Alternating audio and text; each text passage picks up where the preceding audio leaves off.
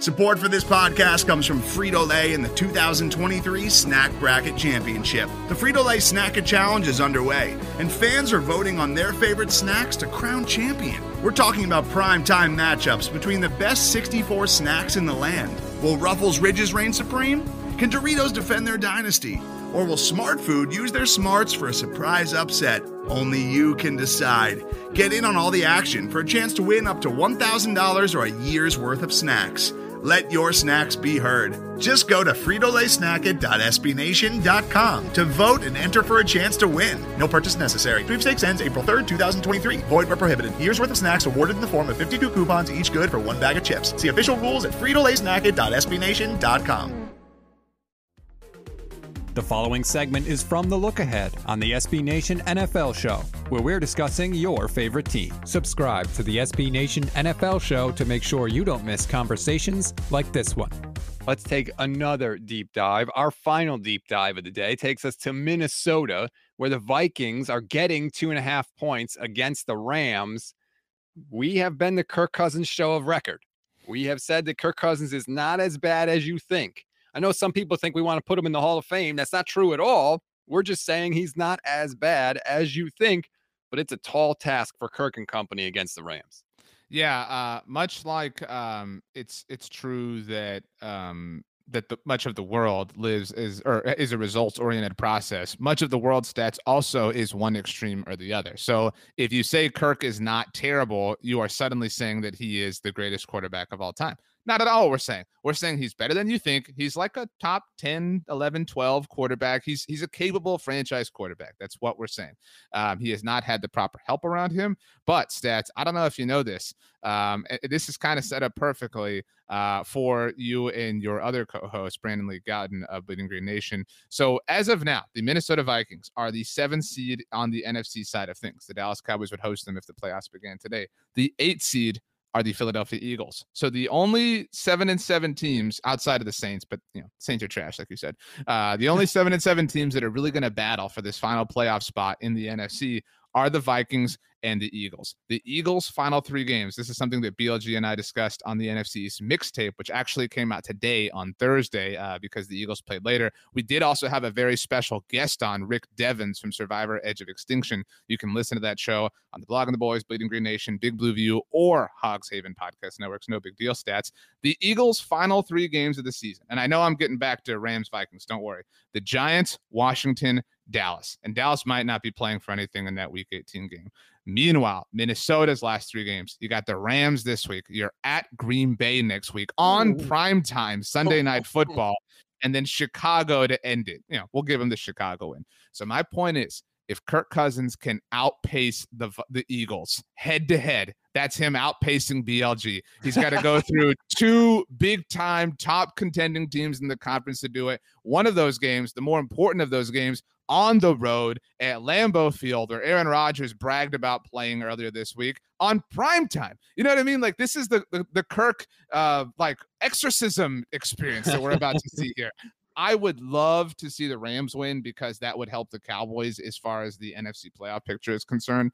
But man, I'm kind of thinking about taking the Vikings. I know that they did not look great on Monday Night Football, but man, this is their kind of window. Like they they kind of find these weird spots to to kind of catch teams by you know by surprise. The Vikings might be without Adam Thielen in this one. That would be a big deal. Uh, yeah, Justin actually, Jefferson though. Kirk Cousins, limited participant, rib injury. That's not fun. But say what you want about Kirk Cousins. That dude always plays. Like he always plays. Give him credit for that.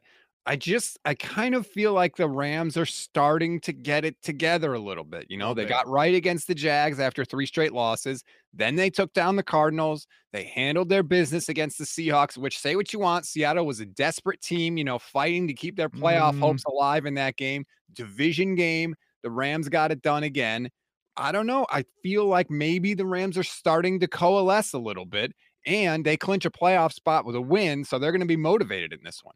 I certainly think the Rams are stabilizing, is maybe the word I would use. Um, it was a rough little patch for them, obviously, especially offensively, but they've gotten right. I mean, it was three losses in a row. But outside of that, you know, those were their really only losses. Their other loss was against the Cardinals early on in the season. That was when Arizona was was kind of moving and grooving. But I mean, if if we if we poke holes, which we like to do stats, these three wins in a row that they have ripped off, and wins are wins. I mean, like, you know, it's hard to win in the NFL, whatever, against the Jaguars right before, you know, Urban was fired almost. Um, then against the the Cardinals, who we now fully know to be frauds. Um, and then against the Seahawks. and like, I think the Cardinals are frauds in part because they lost that game to the Rams. I know. Fine. I'll give them a little bit of credit. I, I'm not giving them credit for the Seahawks win, though. Like that, you know, and like there's officiating that was a big part of that game as well like awful officiating that has been you know a factor all week long. So am i saying the rams are terrible? No. I do think that they are an ascending team. You certainly want to you know this is the time of year you want to get hot. Um but what I, was that I, voice? Uh johnny generic football NFL fan. Jo- johnny guy? football fan jff uh anyway uh I just I'm not I'm not ready to like slam dunk their back. You know what I'm saying? Like I'm just I'm not quite there yet. I'm not saying you are. And and do it. Win this game. You you like I think the Vikings are a much more like fighting for survival team than you said the Seahawks were last week. So you know what? Do it. I mean, if, if you're if you're really really really back, go out just beat the tar off the Vikings. I will stats just for fun. You know, I feel sorry for you because you're so bad at this picking thing. I'll take the Vikings, um, and I'll be the, the the Kirk champion here. I, I would love to be wrong, like I said, because the Rams win helps the Cowboys. But I I just I have a sneaky feeling, so I'll take the Vikings if you want to take the Rams. Hmm, you know, the Rams better win this game. And, and like you said, Vikings, I think, will be a little bit desperate because I think Zimmer's fighting for his job there. I mean, the Vikings' playoff hopes are, you know, on life support Kirk's here. fighting for his job too. Like they might, you know, might, might be Kellen Mond time next year. And I Oh, tell you what, like not to in- fully interrupt your point, but like the, the NFL moves so fast that if the Rams lose this game and if Baltimore does get it done against Cincinnati, like we would sort of love to see happen, all of a sudden Baltimore is on, you know, got a new wave of life next week for their game against the Rams. Yeah, the Rams got a lot of purple in their life. Vikings this week, then Ravens Mm. next week. Both of those games on the road. So that that's a tough road. And then the Rams finish up with San Francisco, who we all know kicks the tar out of them. They Niners have won five straight against the Rams.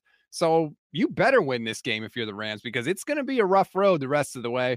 I think they will. I think they get it done. So I will take the Rams and I will give the two and a half points. You can hear the rest of this conversation by subscribing to the SB Nation NFL show wherever you get your podcasts.